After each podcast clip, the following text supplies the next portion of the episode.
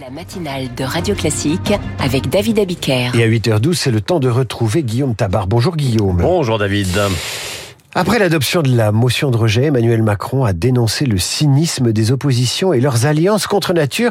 C'est l'heure de la contre-attaque pour le chef de l'État. Ah oui, Macron, Borne, Darmanin, hier c'était la fureur des vaincus. Le chef de l'État, vous l'avez dit, a fustigé le cynisme des anciens partis de gouvernement, à savoir LR et le PS. La première ministre à l'Assemblée a dénoncé les compromissions. Le ministre de l'Intérieur a qualifié LR de simple béquille du RN. Et je peux vous dire que toute la journée, hier, hein, les relais du président nous appelaient pour dire à quel point la droite devait avoir honte d'elle-même et qu'un jour, elle se mordrait les doigts d'avoir empêché la discussion d'un texte sur l'immigration. Donc quand ils sont pas contents, ils appellent Guillaume Tabar pour se plaindre. C'est une info. Et pas que moi, je pense. Et pas que moi. Euh, l'exécutif est furieux, et ça se comprend. Il est furieux, mais vous noterez qu'il en veut aux autres, pas à lui-même.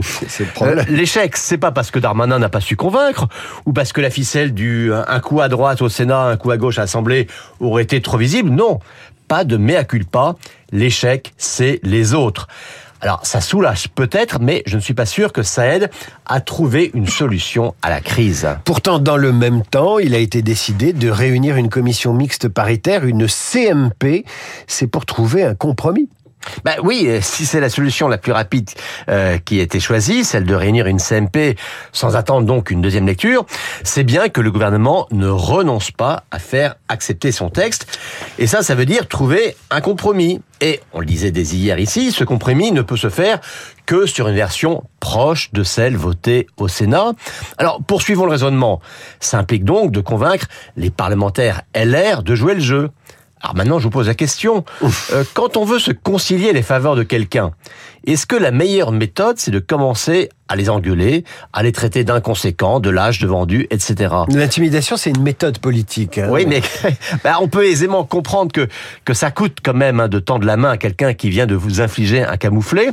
Mais une fois encore, que veut le président? Euh, Si sa priorité, c'est de faire aboutir son texte, j'allais dire, quoi qu'il en coûte, mmh. euh, bah, ça suppose de prendre sur soi, de tendre à nouveau la main, plus que de brandir le poing. Alors, compte tenu de ces amabilités échangées, la perspective d'un accord n'est-elle pas euh, illusoire? Vous savez, en politique, tout est affaire non pas de bonne volonté, mais d'intérêt bien compris. Euh, si tout ça finit par un échec complet, c'est-à-dire pas de texte du tout.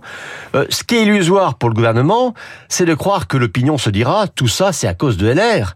Et ce qui est illusoire pour la droite, c'est de croire que l'opinion se dira tout ça c'est la faute au seul Macron. En revanche, si un accord est trouvé, LR pourra se féliciter d'avoir contraint la majorité de s'aligner sur ses positions. Et le gouvernement, lui, pourra se réjouir d'avoir réussi à faire adopter un texte. Vous le voyez, le choix maintenant est entre un échec pour tous ou une victoire partagée. Guillaume, euh, en évoquant la fureur des vaincus, vous avez pensé à un film de Bruce Lee ou de James Dean? Ah non, la fureur de vivre, bien sûr. Bon, notre James Dean de la politique à nous, c'est Guillaume Tabar qu'on retrouve demain. Tout de suite, des questions en pagaille sur la guerre à Gaza. On change de registre et de ton. Quelle divergence entre Biden et Netanyahou? Les musulmans américains vont-ils lâcher le camp démocrate? Israël peut-il anéantir le Hamas rapidement et limiter les pertes civiles déjà importantes Autant de questions à l'un de nos meilleurs connaisseurs de la région. Il a publié il y a quelques mois Prophète